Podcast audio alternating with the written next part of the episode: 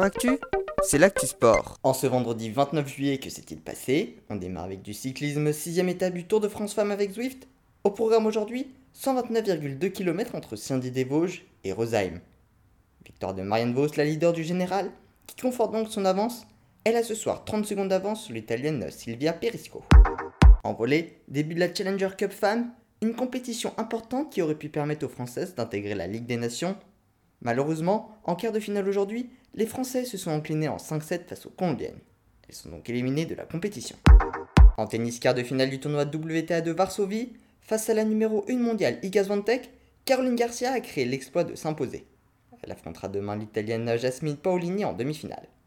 Adrien Manarino, lui, jouera ce soir son quart de finale du tournoi d'Atlanta face à Alex de Minor.